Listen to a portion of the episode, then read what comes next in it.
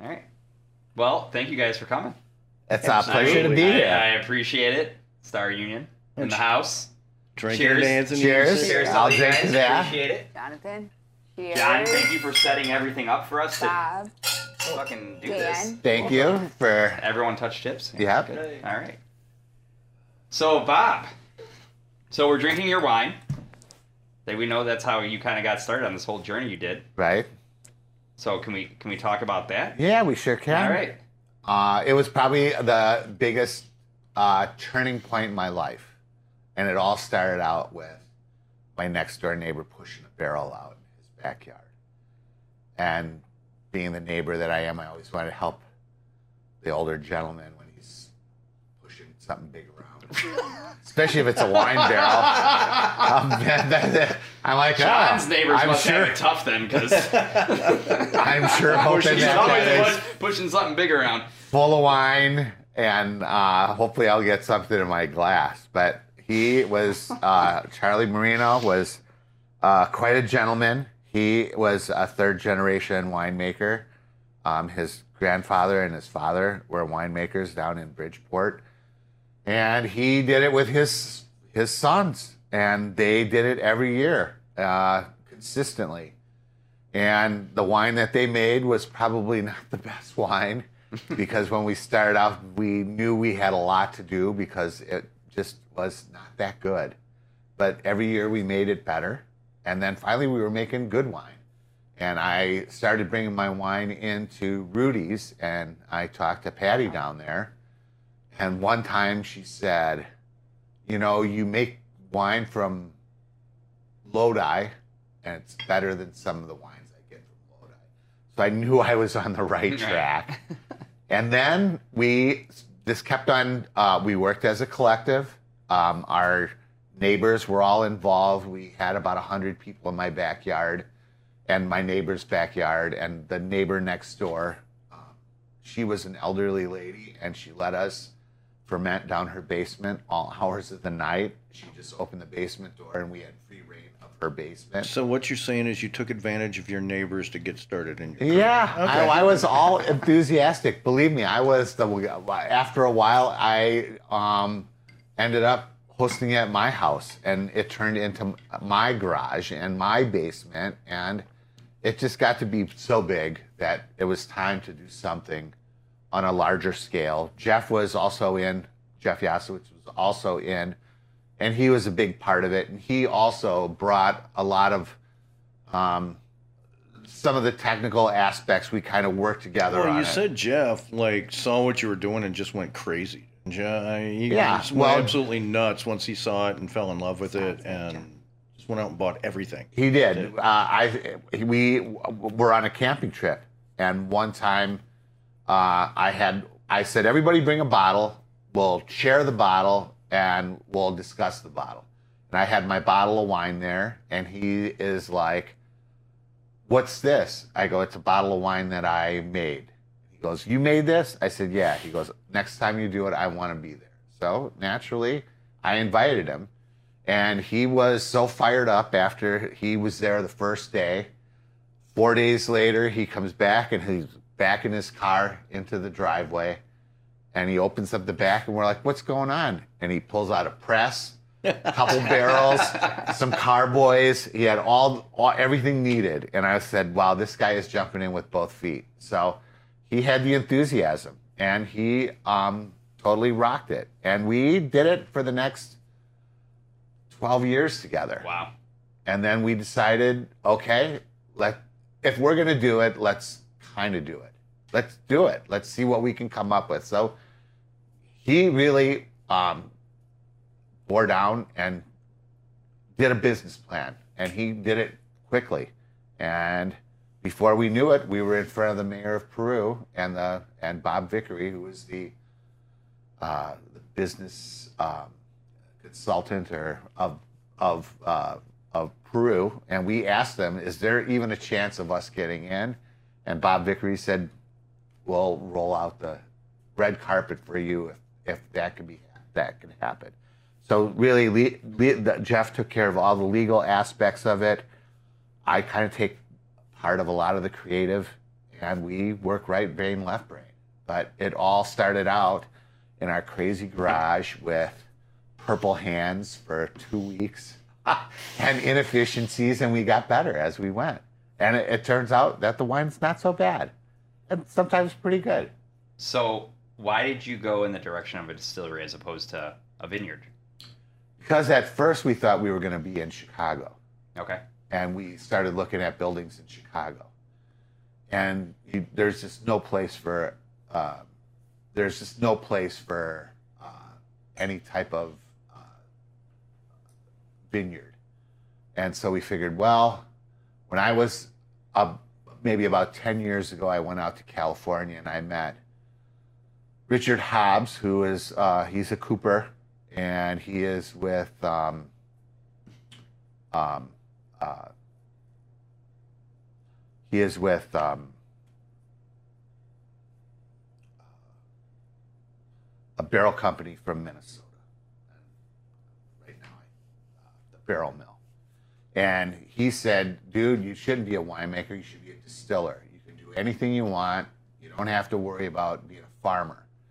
And that was a big thing. We had no experience doing uh, any grapes. And also, grapes take three or four years for the vines to Right. mature. And we didn't have enough to buy land and a, and a, and a put a distillery together. So it was economic and also local. And then Chicago was so expensive, and there was a lot of loopholes that we had to jump through. And um, so we just looked in Peru, my hometown, and I had always drove by Westclox building and always said to myself, hey, you know, um, when's somebody going to put a business in there that is going to take a chunk of that and open up all that that front door and all those all those and get those windows back in there. And Peru and um, uh, and and and the current owner Cody uh, he they worked together and they were able to get a uh, a TIF grant for that, and we were able to be the economic engine for that space and also the building. Uh, a lot of things happened after we got in there, but it always takes only one business to get in there. So we love the space. We love the fact that we were opening up that front entrance, and we wanted to. Um, be that economic engine for Peru to drive tourism, to get that building uh, back uh, again to um, being a viable uh, solution to um, uh, some retail space and some um, production space in, in, in Peru. And we felt that was the best place. We had looked at a couple other ones, some historic places, and it just it, it didn't work. Those didn't work. But Peru gave us the economic opportunity that we needed. That Chicago, we just didn't have enough money to do it up in Chicago, and there was we didn't have enough time to do it up in Chicago, and there was logistical issues with it in Peru, but we've kind of worked them out over the years. And uh, right now, that space suits us fine. Uh, and I think the community really likes the fact that that building's operational again. At one time, I remember they were talking about tearing it, all, the whole thing down, which would have been a shame because that is uh, uh, priceless architectural gem every day that I'm in that space is an amazing moment to look around and see this um, uh, forethought that has gone into that that building. And it has stood the test of time and a fire and um, production moving out and off to Atlanta or Georgia, and now we're back in there, and we are uh, producing award-winning spirits, and it's great to represent Peru and the Olmay Valley and the Starved Rock corridor, and um, we're making world-class spirits, and we prove that, and it's all done in three and a half years. So our journey has been about 20 years in the making, and now we're realizing our dream. Right. So it's actually funny. It reminds me of uh, when me and Rob were, when we met, you know, we were at the University of Chicago, and we were gonna, you know, We were move- initially supposed to be in the we West were Clocks initially building. supposed to, you know, you guys know we were supposed to be We- right next door to you guys, and Yeah. I remember touring the building, and those doors were weren't even open, like No. they were they were closed off, and like just just the fact that you guys opened those doors is huge. You know what I mean? Like I mean that was all boarded up, like there was there was nothing. I, I agree, and the the whole fact I I think that was like one of the incentives to get our space was the whole fact that we were off the front door entrance in the atrium, and that would be access, and we would have that six thousand square foot, and possibly more if we continue to grow. Um, was for me, I have been in that building for almost 60 years now. I mean, uh, I would say at least since I was four, so maybe it's 56 years. But even so, I mean, I remember going there when I was in kindergarten. Yeah. And I still remember that. And how many images in your lifetime do you ever have that you can think Be able to that far that. back and still recollect it? I could still remember the municipal band playing at Christmas time when I walked in and it was over in the cafeteria. And it's still very vivid. And it was, uh, there was thousands of people there, Right. thousands of people there. And they were all there for the, uh, the Christmas celebration. And they gave everyone these wonderful gifts. They weren't like a little matchbox. It was like die-cast car. And the girls got a, whatever they had. They, they probably got a doll or they may have got a die-cast car or whatever, but there was thousands of them and everybody walked away. and Right. was It was alive. It was. alive, It was, and It's that's what we're trying to do right now. It's Oh, really it something was to such a mar- sit back and marvel at. Yeah, it was. It I was mean, the such a main atrium is cornerstone of, beautiful. of the whole, really the whole uh, Illinois Valley. You know, uh, I've gotten so many stories from people that their grandfather worked there, their grandmother worked there, they retired. Uh, one of my all-time favorite customers, she retired from Westclox in 1977, and so she was 96 years old. She Wow. came into the distillery one day. I was actually I was cleaning. I was doing some stuff, and she just kind of appeared, and and I wasn't sure she was a ghost at first. You know? figured. and, and uh, so she had worked in the watch section, and our the watch section of Westclox is where our distiller is. now. And so she said, "Could I possibly go back and just revisit where I worked?" Absolutely. So I took her back, and we spent two hours, and, and she just told me stories about Westclox and how things were, and you know the the cable cars that would or the the trolleys that would show up and, and shuttle people back and forth to work and just it was just an amazing experience because it was just so much the history of this area. Have you ever seen this lady again? No. That was a ghost. That was probably, it was probably a ghost. One hundred percent. She did taste the brandy though, I and she liked the brandy, and, and so I got a hug before she left. So yeah, she was uh, she was feeling feeling pretty good before she left. But Yeah. uh, yeah, it was it was You gotta go drunk. yeah, yeah. Good for you. Brandy, shall we talk about this brandy Well, wait. So, and the so extensiveness of it? that, that's a great segue. But just to just to build on that, what you're talking about, Bob, is like so like all like with me and Rob, all great ideas start with just people hanging out, getting drunk. Kind of like what you and Jeff were doing, and then you came out of a business plan. Same thing with me and Rob. Like we would work together, and we would form like, hey, we should open a restaurant. We're you know we we, should do this for ourselves. Okay, great. You also did work s- beside Rob at the same establishment, running a private club Sure. for almost 10 years. So Yeah. they knew how each other operated. yeah we we worked together you know really well and and i guess kind of where i'm going with this is that like until you and i mean i've opened a dozen restaurants before but i never did it on my own time my own money and there's no blueprint on how to do any of this stuff.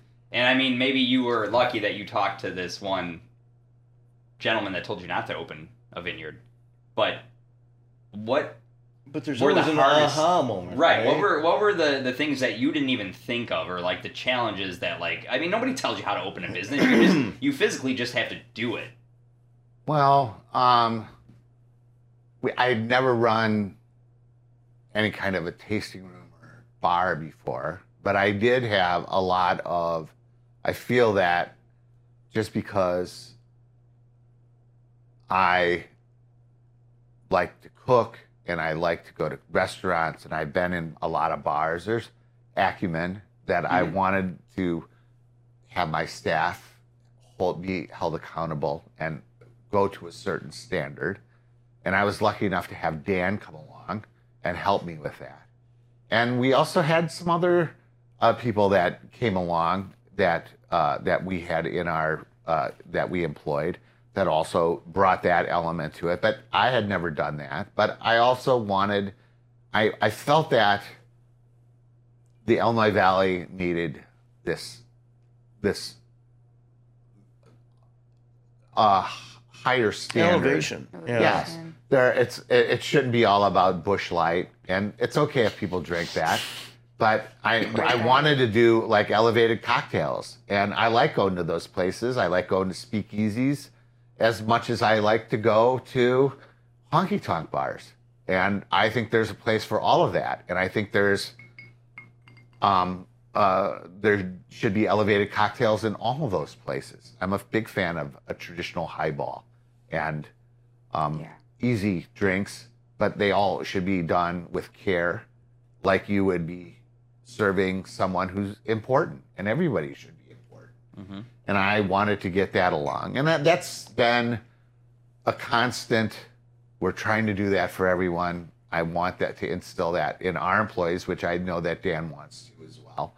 And we continue to strive for that as much like you guys do in the restaurant business. And so I don't know if I was necessarily prepared for that, but I expected that. Mhm. And I wanted, I also wanted, I mean, there was a lot of things.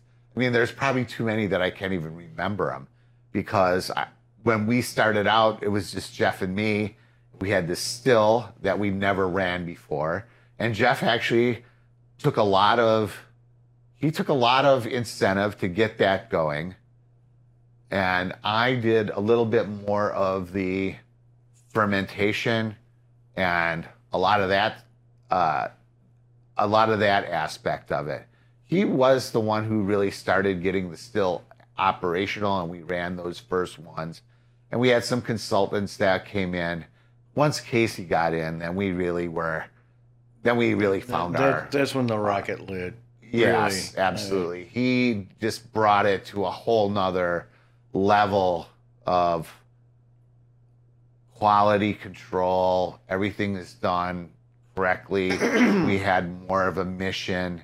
We had more. Um, So I always refer to Casey as a twisted super genius because he is like one of those just focused artists. Mhm. He's your You main know. distiller. Yeah, yeah, he's the one that distills pretty much everything now. yes. and, and he is so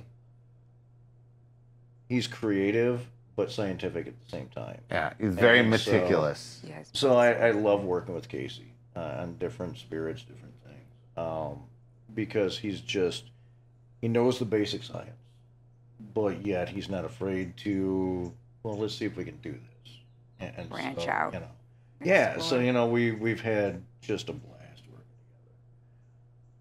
So Bob, what was your oh shit moment we're doing this? So with with me and Rob, like we were we bought the building and we were building the thing out for like a year, year and a half, whatever. About a year.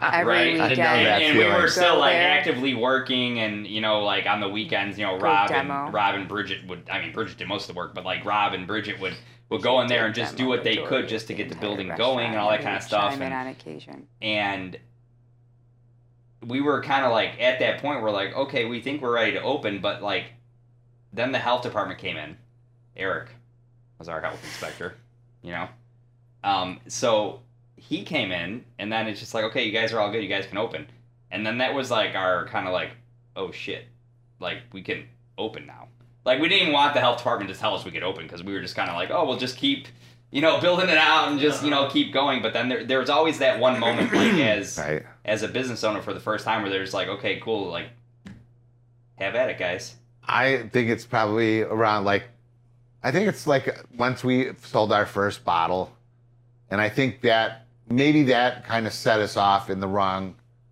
direction because we had live music the day that we had that, and we thought that it was always going to be this. We were going to have all these people coming in, drinking cocktails, listening to live music, and it's kind of sent us down the wrong path. After about six months, we were having live music, and there'd be three or four people showing up. Nobody was buying bottles. And we struggled that first year.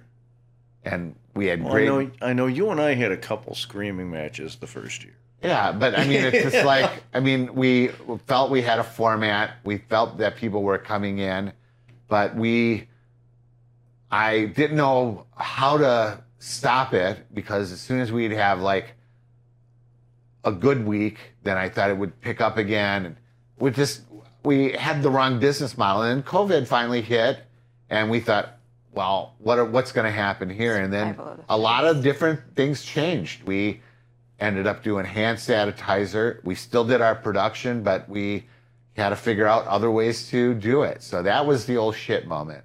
We were we did hand sanitizers, we did cocktails to go, we did bottles to go, we did deliveries, we did everything that we needed to We, do. we did a lot of pirouettes really quick to keep. Oh it yeah, But that's what great people do, right? Like you adapt and you survive, right? So I mean, It- yeah. It was you're- you're- survival There's, Survival no giving, there's no giving up. You're you're gonna survive. You're gonna learn how to adapt. Like we, with me, Laura, and Rob, when the We had no pandemic staff, hit, of course, we like you know we had to let go of our staff, obviously, and me, Laura, and Rob had to sit there and cook and just take out, do takeout orders. They had to take a role in the kitchen and so yeah, forth. and Laura like- was helping cooking in the kitchen. Rob was just on the phone doing deliveries. we never had a takeout out container in our restaurant until the pandemic. Until the we never wanted to even do takeout. We're like, we're not that restaurant. Right. And then we just like, okay, well, we don't have a choice. Like, we have to adapt. We mm. have to and survive. same cocktails to Yeah, and then we so yeah same thing cocktails Yeah. go and Oh, then yeah. in between lunch and dinner when there was no takeout orders we would sit there and play poker. I mean we would We literally would sit play at lot the of table cards. and play you know Well, you know, and that King's was Crown or whatever the hell that game is Right. that It we was- have and we would just Crown. sit there and just play cards and that and was, wait for that the was phone to ring. It's such ring. a weird Gin rummy. dynamic for me because you know I, I'd been a bartender for six years, seven years, whatever, Mhm. and all of a sudden I couldn't. And, and so you know, I never in my life thought it would be illegal to do what I'd trained to do for that long. And so you know, these guys, I, I was off for a couple months, and uh, luckily these guys they brought me back and they said, well, we can't we can't have the tasting room, but we're gonna have you sell sanitizer. sanitizer. And, and so for most of that summer, I was like a kid with a lemonade stand. I mean, I, I sat out by the side of the road with a mask on and sanitizer piled around, and people would pull up, and I would, you know, grab the sanitizer and go up and, and fill their orders. And it was it was very weird and very surreal, and I never want to do it again. But uh, humbling. you know, it was it was what you needed to do at the time to you know a get people through the crisis and and B to, to maintain a We're all in the- we were all in the same Yeah, everybody It was. It everybody was- went it was- the same thing. It was you know? so hard for us. We were lucky as a business to be within um, starting and having some capital in reserve, which we were lucky to have, and make it through the pandemic. And then, right as we were coming out of the pandemic, we won some pretty big awards.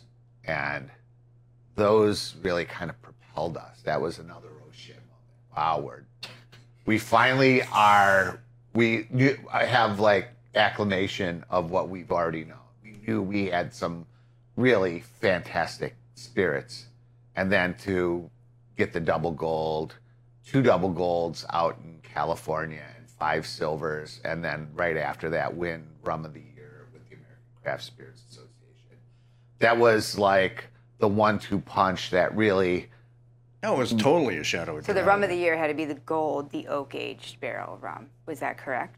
I'm sorry. Was the rum of the year the oak aged, the gold rum? It was Navy the strength. Navy The strength Navy rum. strength. Okay. The Navy strength rum. that And shit'll fuck you up. Then That's yeah, the whole but it's but it's you know what? It's real uh, you know what? It's quality spirits and it's and it's pure and really uh, wonderful. And again Casey was the guy who was able to come up with that that recipe.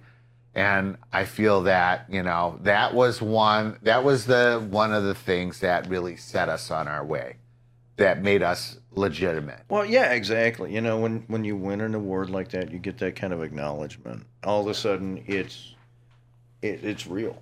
You know, and and you have people wanting to, you know, coming in specifically to taste your stuff because it won awards, and and, and all of a sudden you're pertinent.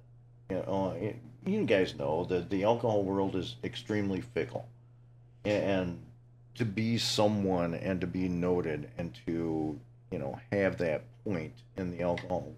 Is it's a huge thing. And Well, so when, and also say, doing I mean, it in a blind tasting against everyone in the world. Yeah. And especially in the craft uh, spirits association the american craft spirits association there's like 800 900 uh, distilleries that are part of that. Well And you know and it was a huge rum. thing when uh, when we were up at rumfest up in chicago. It was so totally an ego moment but it was so cool because we had so many people you know there was what 90 distilleries something, Something like like that. that. rum distilleries from around the world and they were fantastic extensive. rums but you know we would have people come up to our booth all the time and be like illinois rum the hell is illinois rum and we could point to the award and go the best This rum in the why." country according to the american craft spirits association and one of the best in the world yeah, But- you know, and, and so it really legitimized where we were at, what we were doing, and then people would taste it and, and they'd be like, oh, I can see why. And to get that kind of a response from people that that walk up to the booth, initially negative, you know, going, what the hell is Illinois doing making rum? Well, we're making you know some of the best rum in the world. We're yeah we're, You know, we're, we're making that effort you you can't you know that's just priceless you know you you can't really fight against it it's just a, a cool moment so So when we do so moment. question, so like what I love about what you guys do so much is um well, Bob, you're best looking guy in the Illinois Valley. Besides that. I didn't wear my I didn't wear my coat tonight. That's I'd be, look even better if I had my sport coat on. So, but like, like real talk, like what I really like enjoy about you guys that like you guys do like just outlandish things, which is like awesome. Like you you're doing like you started with brandy, and it's like who the hell drinks brandy? And it's like you're making really good brandy, Right, like, and then you're and now you're working on absinthe and Genevieve and and Geneva and like oh that's your like, fault Yeah, it's, I know it's my fault because, but like I said, all great ideas come from drunken things. And I think that was at the Christmas party when we It talked. was- it was that, at the know, Christmas like, party. bottles of whiskey in. Um, but I guess this question is for like you guys and Laura and John too. Like how how do you what's your like creative process as far as like coming to like with the cocktails, right? So like you just mentioned, I think earlier when we were talking that you're you're making a cocktail for a hundred year old chiropractor, Yeah. right? So where do you start with the Something- creative process of making a cocktail for a chiropractor? something comes out it, it comes out of necessity like we have a client who want who likes our rums Mhm. and they want it want to yeah just, uh, align our, themselves with our distillery which is great we want our people from our community to love us. so our stuff like the, the first part of the process is you ask them what do you like to drink you know and so it's it's like a every client is like an interview process because everybody has a different flavor profile. Everybody likes something different. And, and so especially when you have a customer coming to you you know for for something like that like an event like that what do you like? You know and, and then we kind of find out where their flavor profile kind of rests.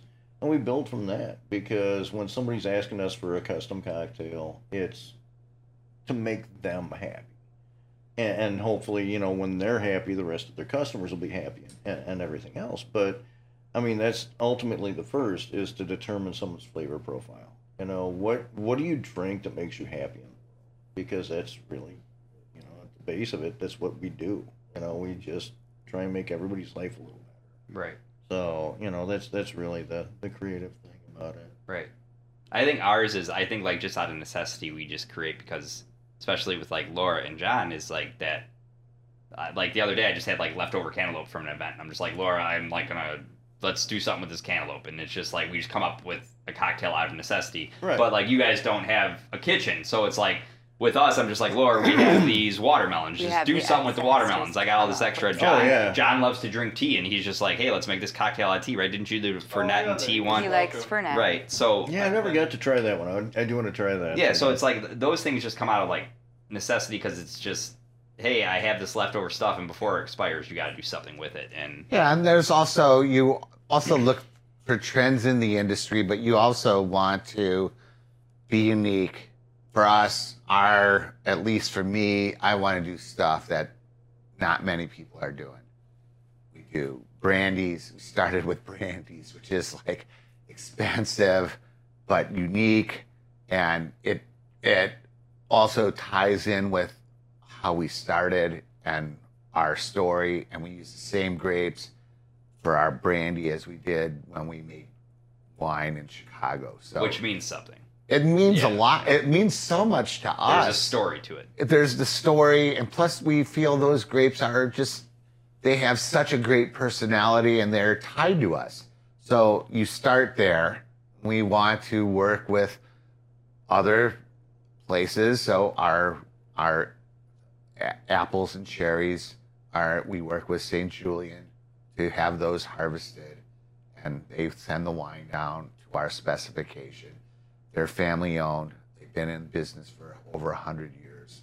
We run them through our still. It's Midwestern.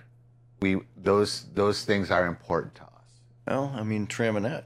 You know, the Traminette was August Hill, right? Right. And so you know, yes. we, we try and work with local as much as we can because we're all going through the same thing. You know, everybody in the Illinois Valley is going through this strange renaissance. Um, because I grew up in Ottawa, and you know, that's one of the common things that I tell people is growing up in Ottawa. If you would have told me there was going to be a brewery, a winery, and a distillery in Ottawa, I would have laughed in your face. Well, it's hard to believe what even has popped up over the course of the past several years yeah. in such I mean, a short MGD while. was my fancy beer Our when I was strip. growing up. You know, that was that was top end. That was the cool stuff. Was if you were drinking MGD, you were you were drinking top end. And so to have gone through the renaissance that that, that this area has, and and the food quality like you guys are doing, and you know some other places are doing, and to, to have that alcohol offering of we made this here it was just unheard of. I mean, it was unfathomable when I was growing up. Was- this was a river town, you know. Is basically river rats, and, and you you, you But fish there- for catfish and you drank cheap beer. I mean, that Yeah, was, but there was also there's also other there was also other fine dining experiences. that like there- Casamia and Bob's Roberto. defending his hometown. Yeah, I want you The Red Door was here. right, fine Garcinelli's was here. dining Baruchi's Oh, was you know, here. it was. and all Is those were fine dining. Of the course. Isle of We love Capri was out there, and then there was the Vermilion I do, Inn. I and do. There was always these. See, he there was a clearly lot went of to places. places. I didn't go. Yeah, to.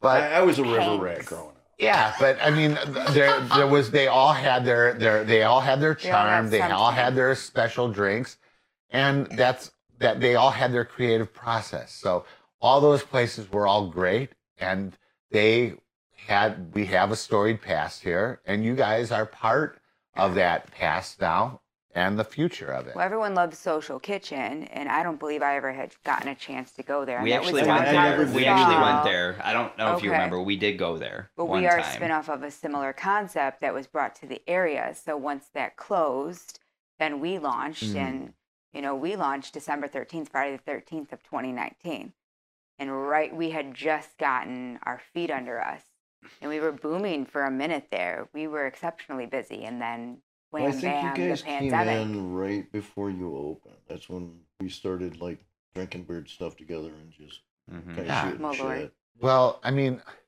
for us, you know, the creative process is super important. I mean, we do a lot of research and development. We have Dan and we have Casey, and then I'm part of it. Jeff is part of it, and we all kind of work together to make sure that we're I- I- doing yeah, it is. It's a fun, It cool is. communal vibe.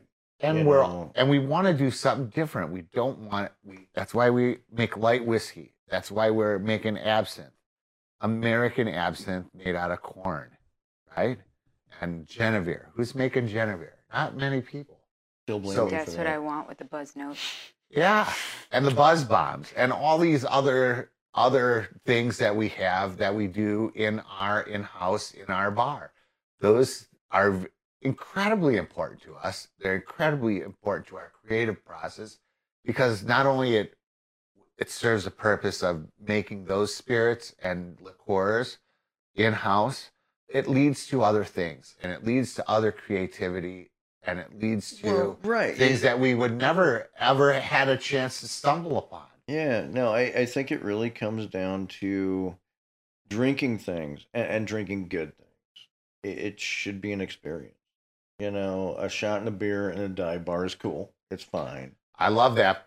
Oh, I, I've love been more I love Honky a Tonks than bar. probably more people. But an elevated cocktail that when you when you taste something and you're tasting multiple layers of flavors and it's actually making you think about what you're drinking, it, it kind of has this tendency to change a little bit your perspective on the world and it makes you think. And you know, right now it's like I think that's you know the more we can make people think and think about what's good, I think that's kind of the the most elevated thing we can ever hope for is to stop and think about Mhm. what's good in the world because there's a lot of crap in the world right now. And so if we can give somebody 5 minutes of enjoyment. Well, I actually think, on a side note, it was you who brought to my attention with something as simple as like a classic Pisco sour. He made certain to tell me, don't ever serve it without putting shoots or bitters on top of the egg white because it will smell and taste like wet dog in someone's face. Yeah. So be certain Mhm. not to do that. Had he not told me that, I probably would, wouldn't have even realized I would have been doing that. So it's like just those little touches that it's someone's full on experience. Yeah, that You either exactly. You know, create it or you can ruin it entirely. And that's one of the things, you know, I, I've told all the bartenders I've worked with, all the all the wait staff I've worked with. It's like, you know, not everyone can afford to go out to dinner every. This this is not luxury. a minor expense. And so if they're going out to dinner, this is an event.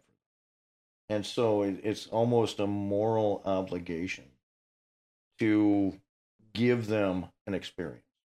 You know, if if somebody can afford to go out once every three months and they go out and they get a, a wait staff that's snotty or they get a drink that's half-ass and it ruins it for them you know they, they can't do that for another three months you know and so it's it's kind of our moral obligation in this industry to make it the best possible for everyone you know just because it's you know they come to you so you you kind of need to you know step up to that want to elevate their experience. yeah exactly you know And we want want- everybody to have a memory you know that's uh, all, at the end of the day isn't that why we do this is to give everybody a memory and, and so it's it's you know kind of our moral obligation to make the night good and that you know whether it's a perfect drink or you know a waitress asking how their day was you know it doesn't matter that's what we do and that's why we do it and you know if that's not what you want to do then it's probably not the right business I feel like hospitality in this area gets lost a lot. I mean, obviously you guys do a great job of it.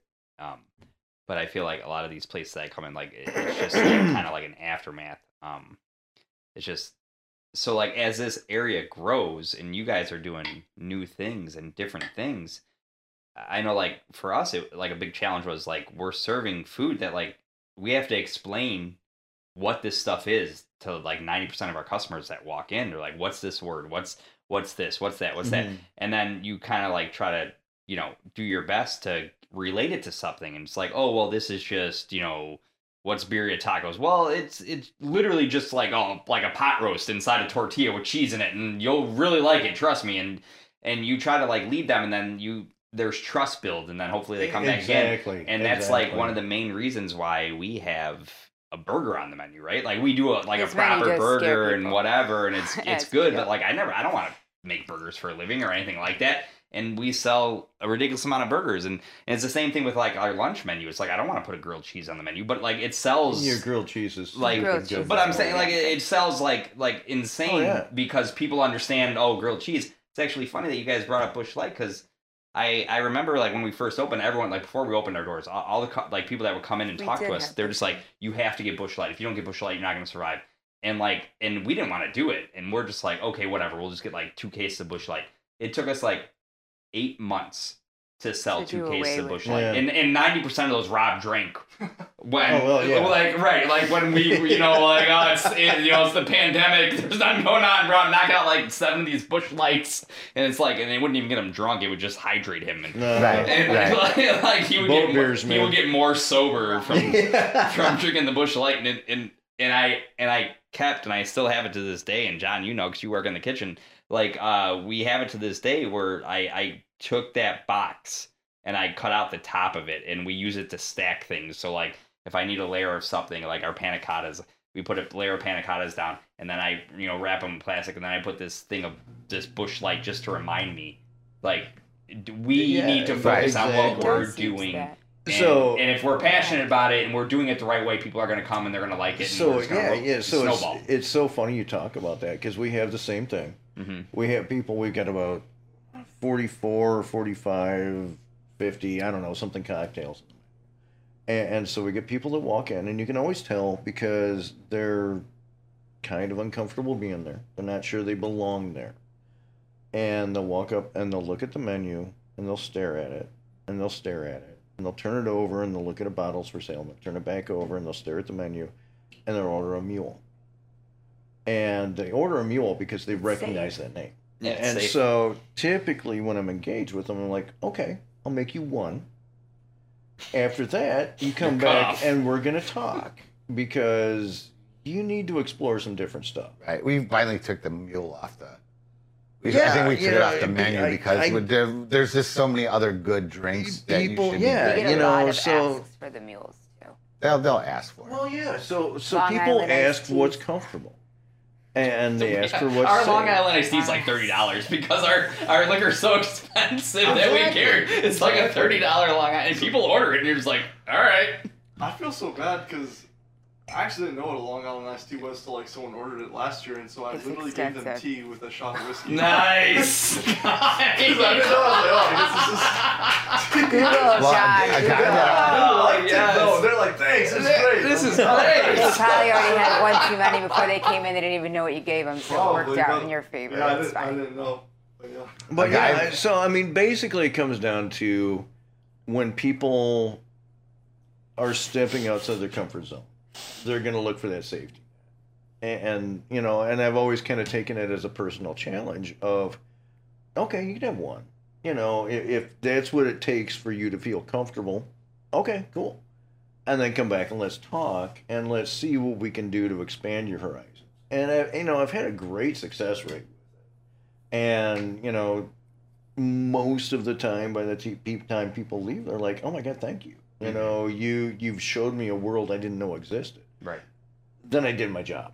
You know, that is my job is to show you what things can be and how they should be. And that And- makes you feel good about what oh, you're absolutely, doing. Abs- absolutely. That's why Yeah. I do it. You know, and because I mean, I went through that. You know, like I said, you know, before I uh, before I started down this weird road, yeah, I was a Jack Daniels drinker. I drank Jack and Coke, Jack and Coke. and then when I moved to Alaska, I drank Crown and Coke.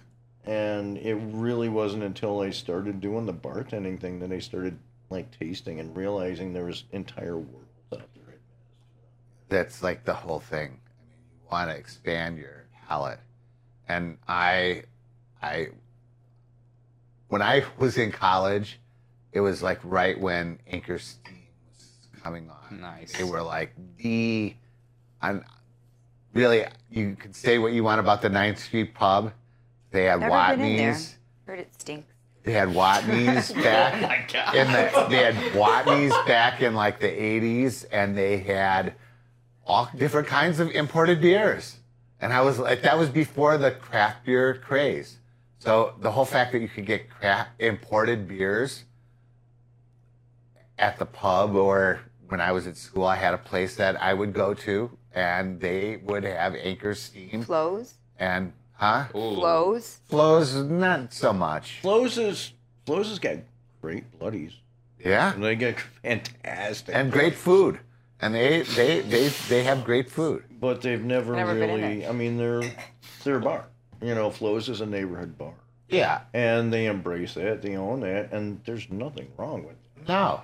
No. But they're not gonna go, you know, way far out. They left do what they do, and there's Yeah. and there's nothing Exactly. wrong. They're quite what movie, what movie is what that from they're where the waitress name is Flo? Is that Dumb and Dumber? Flo. Isn't it progressively? It's- I'm thinking Oh, I know that's progressively, but I feel like there's a Well, But flow. yeah, I, I think it's dumb. I think it's Dumb anyways. Problem child. but my point was The I'm, Problem child. The I was looking for Flow. something more. Right. I was looking for something more than Pabst and Old Style and and Falstaff and Budweiser. So you did Bud it Light. So I went and I and I actually sought out these imported beers, and that was like, okay, I'm building a palate here. Then I started drinking wine, and I figured out there's you figure it by the grape or by the region, and okay, let's start breaking these down and finding these taste profiles of where these grapes and regions and what they put out, and I did that probably through my 30s and 40s. And that's kind of how I got to, okay, I'm now I'm making wine. And I'm learning my grapes. And so you're evolving and growing and building your palate and getting excited about a bottle. Or- and then I went to the bourbon trail. Mm-hmm. So the bourbon trail adds another, okay, now I've got whiskey, I've got wine, I drank all these imported beers, I've got a pretty good palate, I like to cook. All these things are interesting and exciting. Why not do recipes? Do do you remember when I came over and interviewed with you guys? Because you had you had come found me in Duffy's and, and Right. said, "Hey, come over for an interview," and I didn't know what they made. I had no idea. Oh, it's just, you know it's going to be whiskey. It's a distillery, and, and so I came in and uh, walked in, and I first thing I saw was a chandelier. I love the chandelier. I Like love this the is cool. This is an Yeah, awesome vibe. awesome. I'm like, what are you guys making? And you know, Bob and Jeff were there, and they said, well, we're we're doing mostly brandy.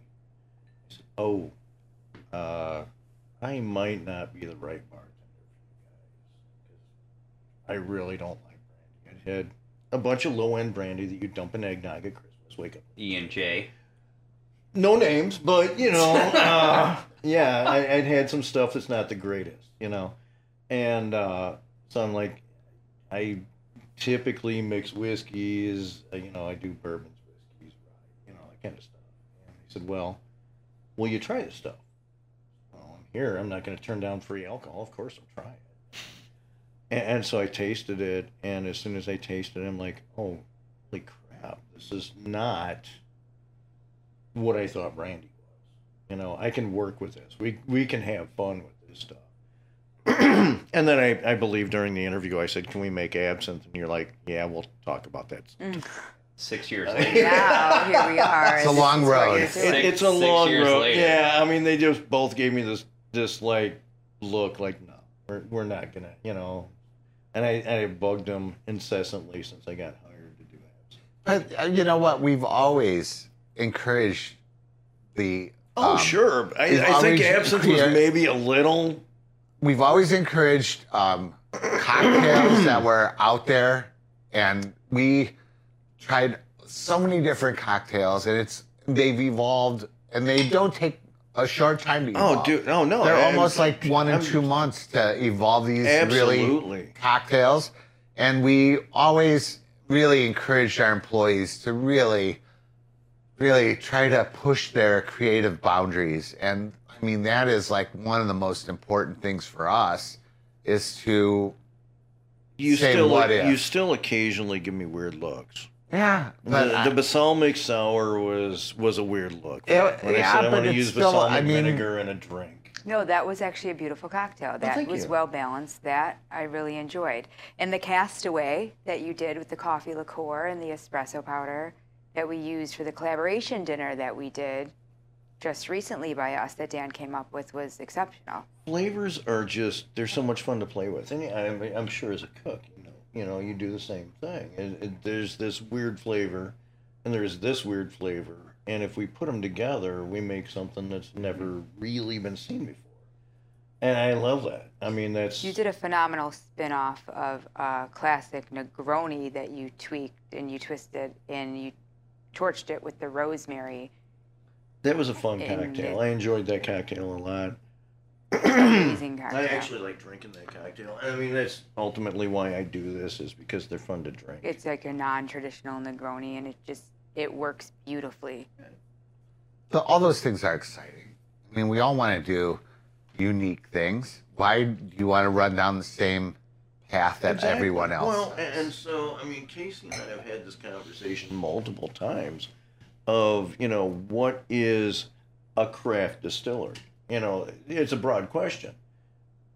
Technically, craft means that you produce less than X amount. Theoretically, craft means that you're, you know, you're creating, you're innovating, you're you're changing. And so, you know, where does craft fall in? Come into play. So we're a craft distillery. Does that mean that we use the same bourbon mash, you know, the same corn mash that everybody else is doing, but we just make less? That's not really craft, or do we kind of push the boundaries and do something unique and different and hopefully better? You know, does that make us craft? And, and so we've all of us, I think, have, have agreed on that. Of let's make the best product we can. and with our, the equipment that we have, I mean, that's uh, we've found our sweet spot on a couple things, and we feel that it can carry over into uh, some of our other products, and it's it's nice to be away from what everybody else is doing. We don't want to do things that are too sweet. We want things that are unique. Want them to um, be thought provoking. We want them to people uh, talk about them, are excited about them, are in industry changing. Yeah. Hopefully, Well, you Hopefully. know, I mean, look at the rum and rye. You know, so the rum and rye has been a spectacular success so far. You know, we released it May 5th, and people are going crazy for it. And, and you know, it, it's great. I, I love the fact people are going crazy for it. And, you know, it is our first collaboration with another distillery. We've done some, some minor collaborations with other industries, but uh, this was our first major collaboration with the distillery. And they were good friends of ours. You know, we've known these guys for years. And so to blend 50 50 with our rum and their rye, nobody has done that. And so to do that and have it come out the way it did, and, and I completely give Bob credit for that because, uh, well, it was actually after an event when uh, Mhm. Mississippi Yeah, did Cody the, Road uh, the Mississippi dinner. Yeah, I remember. Mm-hmm. We were sitting out on your porch drinking whiskey and, and smoking cigars, and you said, "Yeah, we should do something together." And Ryan Burchett, the owner, is super chill, you know, and he's like, "What do you want to do?" And we said, "Well, we'll get back to you." And you actually came up with the idea for the room. yeah. I that Sunday I went in by myself, and I was. I think I ended up bartending by myself that Sunday afternoon. probably because I'm terrible on Bloody Mary yeah, Sundays. Yeah. So I was in there and I went out the, on the Saturday or the Friday before and I went out and I knew that I really liked their rye a lot. Their rye really speaks to me. And I was on really the their there's you you're looking for opposites. So usually like opposites kind of work together, spicy and sweet. And we have we have uh, a lot of gold rum. Oh, yeah. And we had that. So what goes good with gold rum? I would say is spicy rye. Oak. And so Well, and so I think it was actually that that Sunday you texted me. You're like, "What do you think of rum and rye?" I'm like, "It's either gonna be god awful, or it's gonna be fantastic." Well, let's let's try it. You know, I I don't know because nobody's done this. You know, I can envision what it could be, but I can't imagine what it's gonna be. You know, and so we we went out. I think you went out that day. I think you went out and I went out grabbed that a day. bottle of, uh, of Yeah. the Cody Rye, and I came in the Monday and I I blended it 50-50 and I shook it to to simulate it sitting in a, in a you know stainless for a little while, and we poured it and we were both just like, oh holy crap! I, I was expecting to have to put it back into a into a barrel for Yeah, another year, It and was, then it was just it was Casey was like, "Oh no," and It- you were like, "I think it's just good the way it is." It was so stupid good and, and just ridiculously smooth and everything. And so, yeah, I mean, we decided that, I mean, this was it. And uh, typically, when you're doing a blend, you mix, you start at 50 50 and you go, okay, well, that's pretty rye heavy, so I'm going to add a little more rum. And, and you start playing with the ratios and things like that. And this one was like the marriage made in heaven. It was 50 50. It was perfect there you know I, i'm tasting i'm like there's nothing we can do to make this better you know there, there's nothing i can do to this to make it any better than what it is and uh, it was kind of funny because we ended up we sent some of our rum I drove that next day. I drove out to um, uh, LeClaire, Iowa, and I said, "Just take an ounce of this and an ounce of your rye, and a shot glass. Yeah. Just sip it and see what you think." About two days later, Ryan said, "We're in.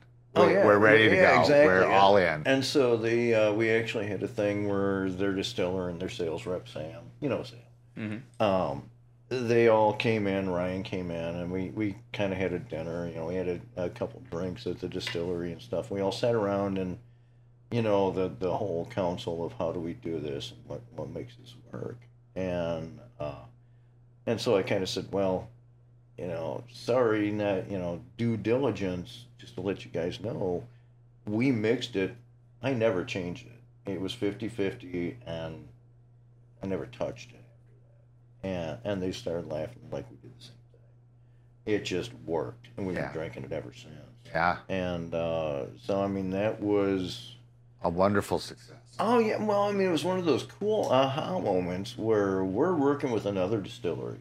I mean these guys are producing great stuff, and we're on this this plateau and this plane of we made this product together.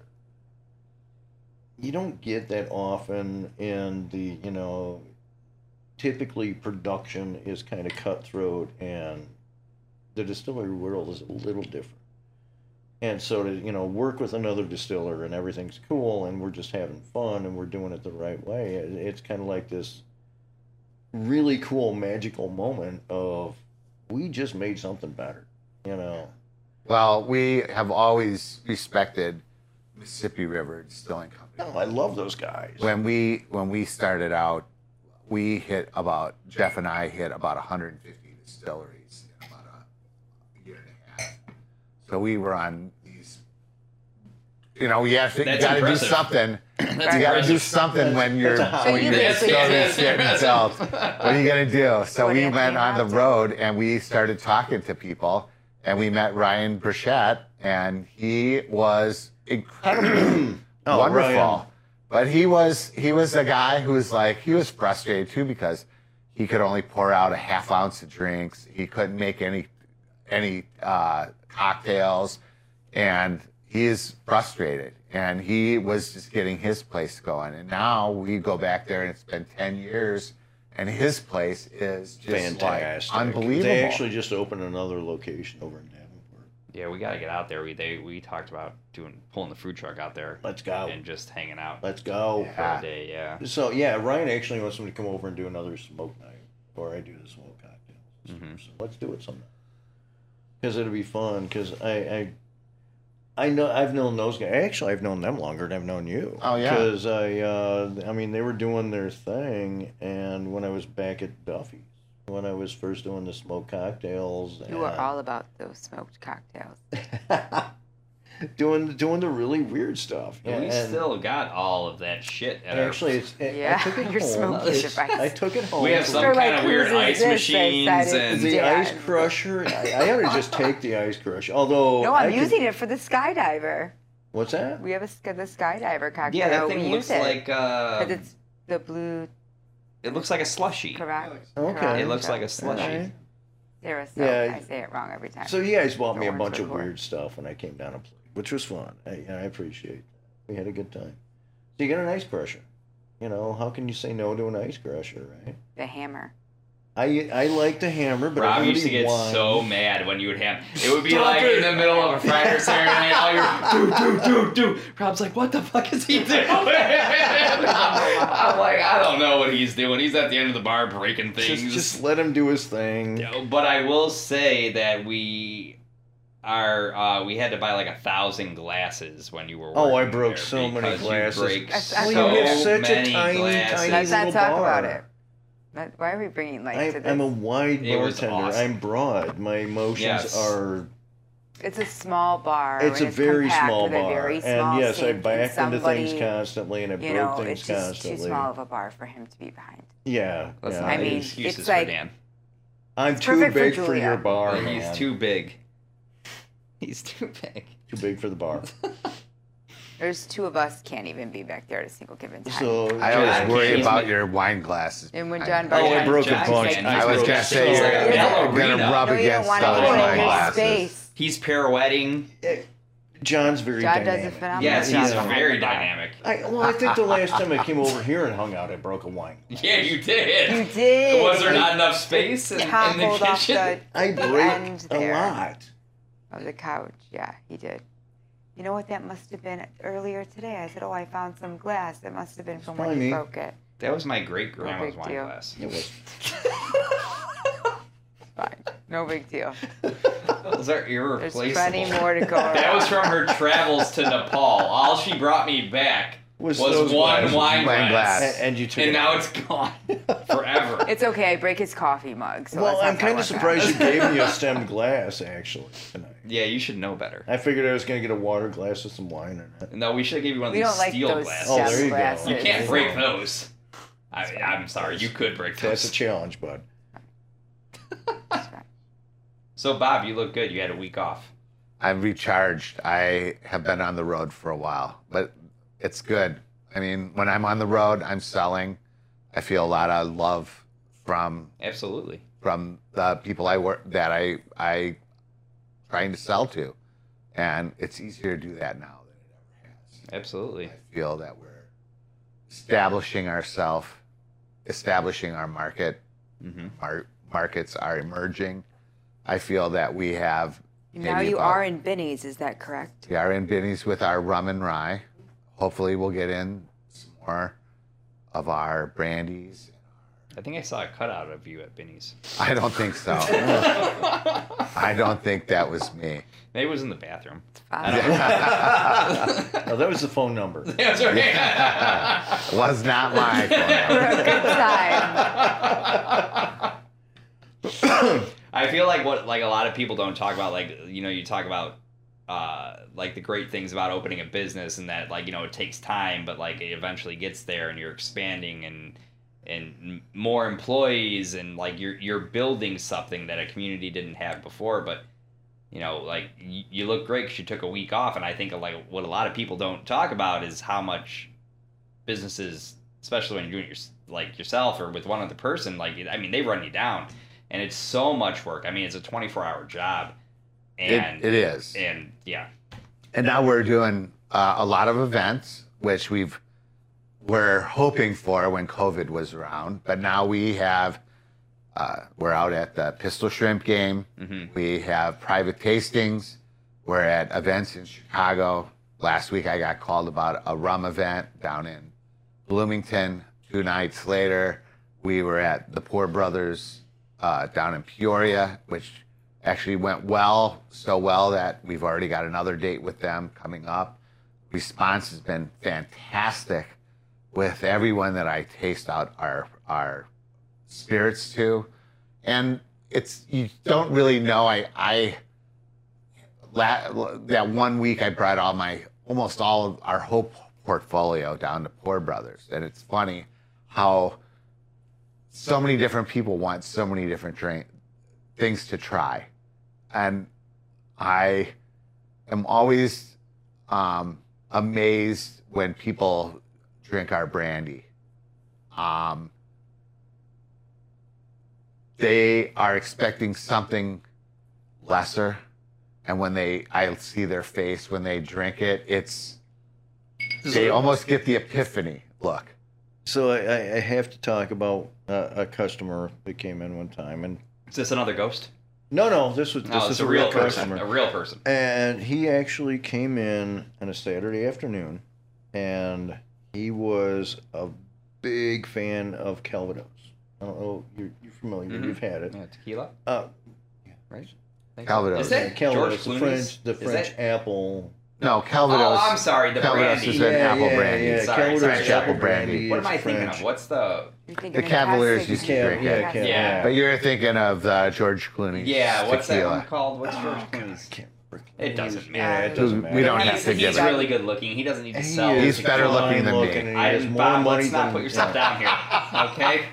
Let's not put yourself down. Well, yeah. th- th- So this customer comes in and he's a big fan of Calvados, and I said, well, you know, our apple brandy, this this release of the brandy actually drinks a lot like a Calvados, Mm-hmm.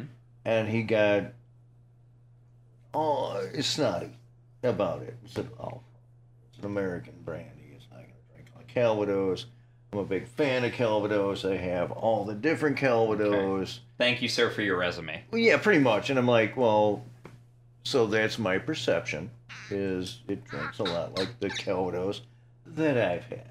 Mhm. And so he uh, he ended up tasting it, and the look on his face was just fantastic because he just looked stunned, and he's like,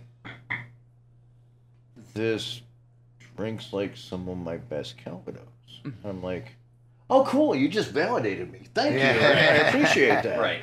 And so he ended up taking, I think, four or six bottles, something like that, home. But it's like, you know, to see that epiphany on people's faces and to say, yeah, we're making stuff of that quality, Right. that they can taste it and go, oh, holy crap. You know, this is very similar to this, you know, extremely elevated, you know, snooty stuff that you, it, it's Ah. there's nothing like it you know it's just it's very cool and that's I, I think that's why the obsession for the absinthe is Right. i really want to make a world class absinthe typically american companies they, they make absinthe and, they, and i've had some good american absinthe but it's not european quality absinthe and so one of my weird little obsessive goals is to, to work with Casey and to make a an absinthe that's European quality, but done with American corn. I, I think it's just hilarious in, in so many different ways because why wouldn't it be? You know. Right. Um, and so hopefully we can we can get to that point. You know, I think we're we're on the We're right working track. hard. I mean, everything that we do is done with love and care and quality in mind. And if it's anything short of that, we're not going to release it. I mean, that is like, uh, you know, talking about that, the uh, the rye, just you know, for a moment, the the rye we uh, we had planned. We've got a rye whiskey, and it's been aging, and we had planned to release it what a year ago. I, over a year and a half ago, we wanted just to get It, something it was out it was one of our small big. Christmas releases, small batch. It was really going to be the first whiskey release, and um, I will give Bob and Jeff huge props when we think something's ready for release. We all taste it, you know. Bob, Jeff, Casey, me, it, we multiple people taste it, and everybody is allowed to weigh in. And um, it was very difficult because we all wanted to release this. This was, you know, still. It was a year before our, our, our, it was only a year old. Yeah, but it was only a year old, and we waited a whole nother year for another whiskey to come out. right. Well, and, and so it was kind was- of our let's get us out of COVID kind of thing. And so we all tasted it, and it was such a bitter pill to swallow to go, not ready.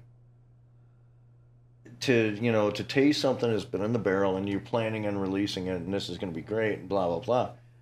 To say, nope, it's Yeah, we scrapped the whole- We we- we, we put it put back in the everything barrel. away. We put it away, Um, but I mean, we had to, you know, dynamically pivot our marketing again because we were planning on the whiskey release. But I've, I've always given both Bob and Jeff credit for that, of not releasing something Right. before it's ready. You know, it, it's you've got to be of a certain quality, and to not force the issue and to go, okay, it's not ready, put it back, and we'll we'll figure it out. Yeah, and That's a big thing. and those know. things will it'll come out when it's time. It needed more time in a barrel, and it'll come out. It'll be all good. You know, we got to make sure that it's right.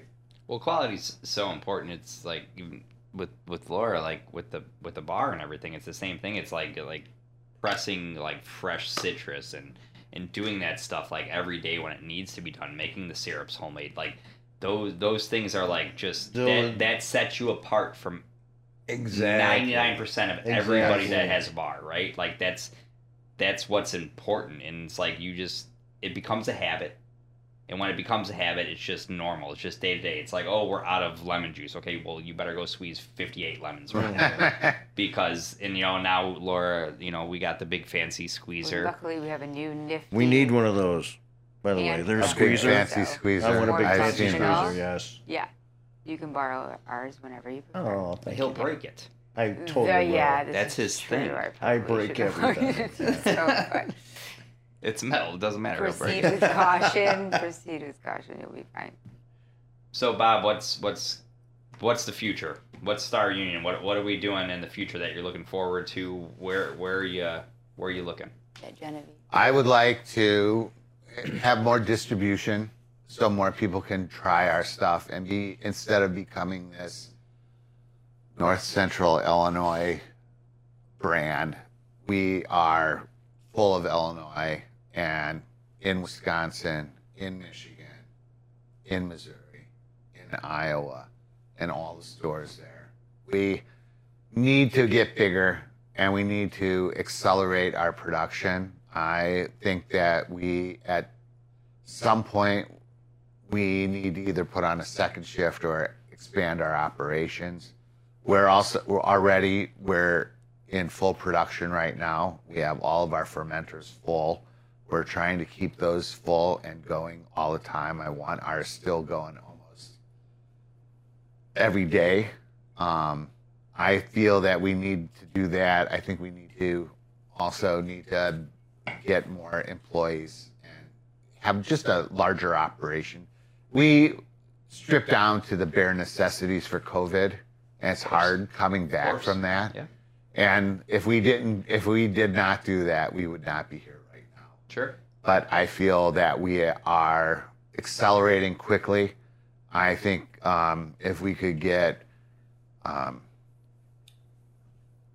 another salesperson in the Chicago area and down in Illinois, So don't you accelerate. think though? I mean, I you know, COVID was a nightmare, absolutely 100% a nightmare. But don't you think it really bonded us as a company?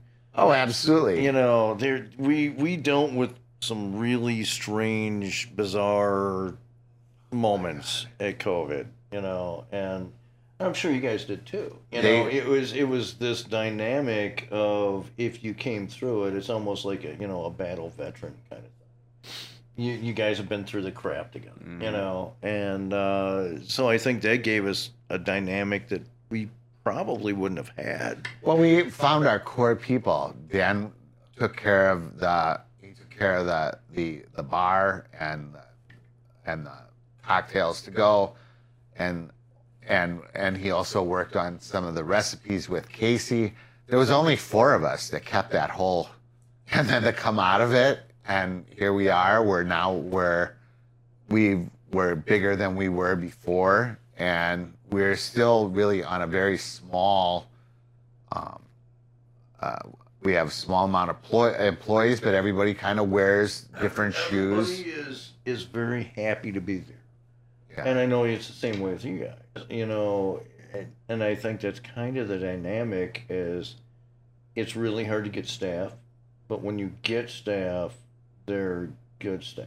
And we- and We the have same an way. You exceptionally know, we uh, well-rounded, Yeah, we have solid exceptional staff. yeah, you know, and, and we're kind of that the same way. We, you know, we have this staff, and we have, you know, we bang heads, and and we do dumb shit like every staff does. But um, at the end of the day, everybody's kind of riding for the brand, you know. And I know you guys are the same way. As everybody wants to make everything better.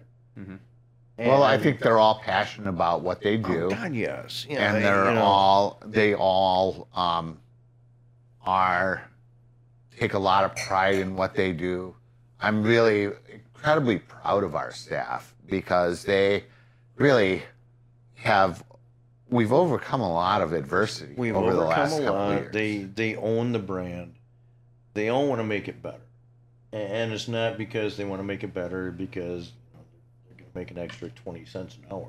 They want to make it better because it's a good brand, and they're proud to show it off, and they're proud to be part of it. And we also we're like you know we Jan, Dan and I were talking before about you know we have our bottling parties and we bring in some you know homemade wine and we order pizzas in and we kind of lighten it up and we also we want it to be It becomes a family. yeah and we want to have these light moments together that we can share and bond. And we do a lot of things like that. And I think it's really good for all of us because everybody works really hard and everybody is trying to make things better. And it's frustrating at times because our growth is somewhat limited right now. We're finally feeling some expansion and our brand is getting out there and more people are recognizing it and it's going to get bigger. And we know it's going to get bigger but we're still having some of these growing pains and we'll get through those.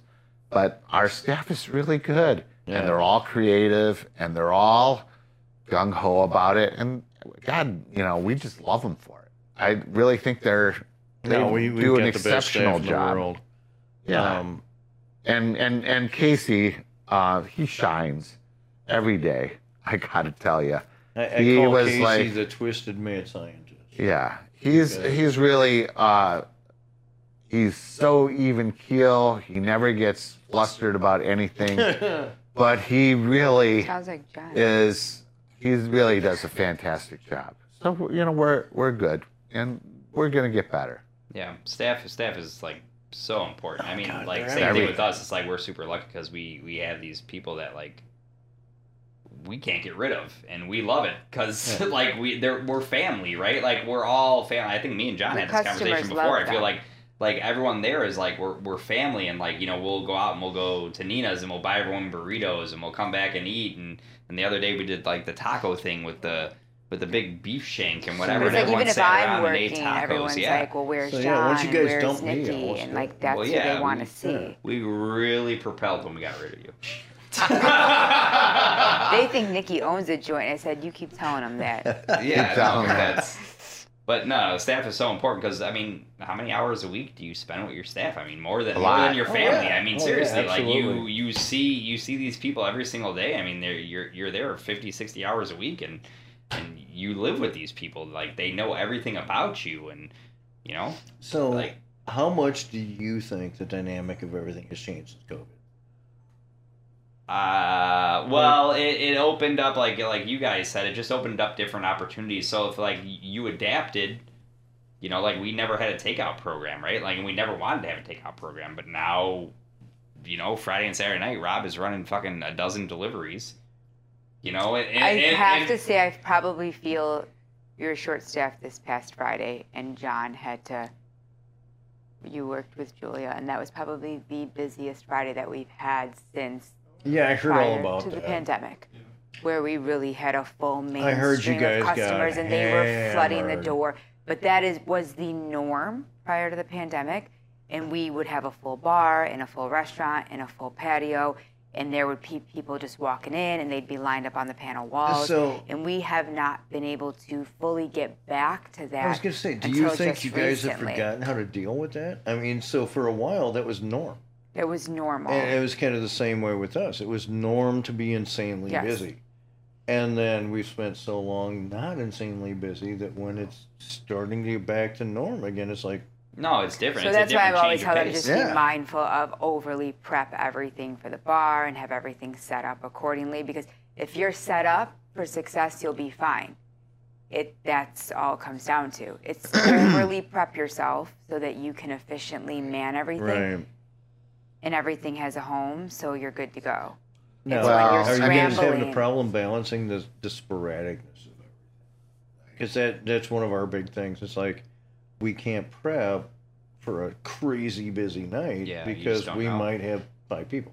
Yeah, like you can't predict. I mean, like uh, the hospitality industry is just everywhere. I mean, you, you one day you'll, you know, be the busiest you ever been in the like for two years, and then the next day you'll have no one. Oh, it's wow. like you, Mhm. you one day Napoleon Dynamite walks in, and you're just like, and you're like, Which- what the hell? Which So- I still kind of blame you for not texting so me you going, know, it's a Saturday at lunch, and John I just wasn't comes in. there. I have no idea. And Yeah, me and. John make you know funny like we're mentioning served the Uncle movie all the Pedro. time. You know, we make like you know like references to the movie all the time, and John just comes in I think I twelve o'clock on a Dynamite Saturday. He's like, "Hey, uh, Napoleon Dynamite, Pedro, and Uncle Rico are outside eating." I'm like, "What are you talking?" He's like, "Napoleon Dynamite is outside eating," and I'm like, So- "What?" And then like I looked through the window, I'm like. Holy shit, that's fucking Napoleon Dynamite and Pedro. So uh, I was working that day.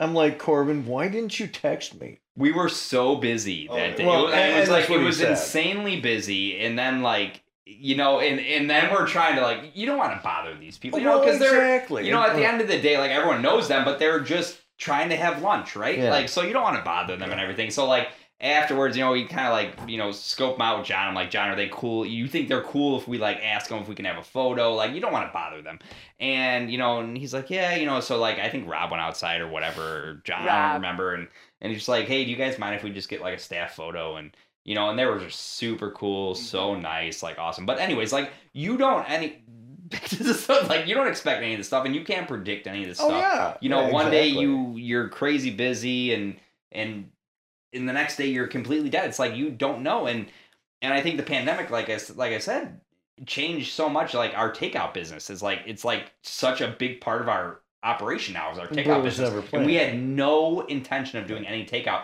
but now I'm I'm guessing it's like twenty percent of our sales every single It's day. a Right. big So it's part like- of it. Well, the- I mean, it's like the us with restaurant might like be look like oh it's, it's you're having an okay day, but we're having a great day because we have so much takeout. So it's like so no, you don't you can't predict it, right? And, and we kind of went through the same thing with the bottles to go because Right. Mm-hmm. that was such a weird dynamic. Because before COVID, you absolutely, I mean, it was completely verboten. It was illegal. You could not create Right. cocktails to All- go. everything was changing quickly. That hand sanitizer, we had to get an over the you know over the counter. Um, uh, The, the drug gangs, yeah. the drug manufacturing license for a year, and then then the people were talking about well, takeout cocktails. Can we do takeout? And then the governor passed something, and uh, they passed that. So all these things, as they were coming up, we were like, okay, this is a, a chance where we can do something and we did it like ours was like nothing like anything that was around here before. We had, you know, even the little garnishes. We put in like the granulated sugar, the the raw sugar with the with the lemon peels and everything, just to make that home experience much better. And that really helped us so much. Oh, it helped us so much. But you know, the thing was, it was uh, it was a cool challenge. It really was. It was what can you do to give people at home that are that are stuck at home and and are frustrated being at home. How can you give them a glimpse of being out? And um and, and you were you were good about you. You're like, what can you do? What what can we do to give we broke down the menu and we probably isolated six or eight of them that we could do Oh in Lord, um, yes. you know, trying to design, you know, so you take a cocktail, you have, you, you know, you you do the same, you know. So to take a cocktail and to turn a single cocktail into a sealed 750 milliliter, to give somebody the same, you know, the same feel, the same taste, the same. You know. Well, on all of our, a lot of our cocktails are really specialized and they have some really nice garnishes on it. And we still wanted them to have that experience at home. So when they did finish their isolation, they'd come back to us and they'd want to kind of recreate it in our place.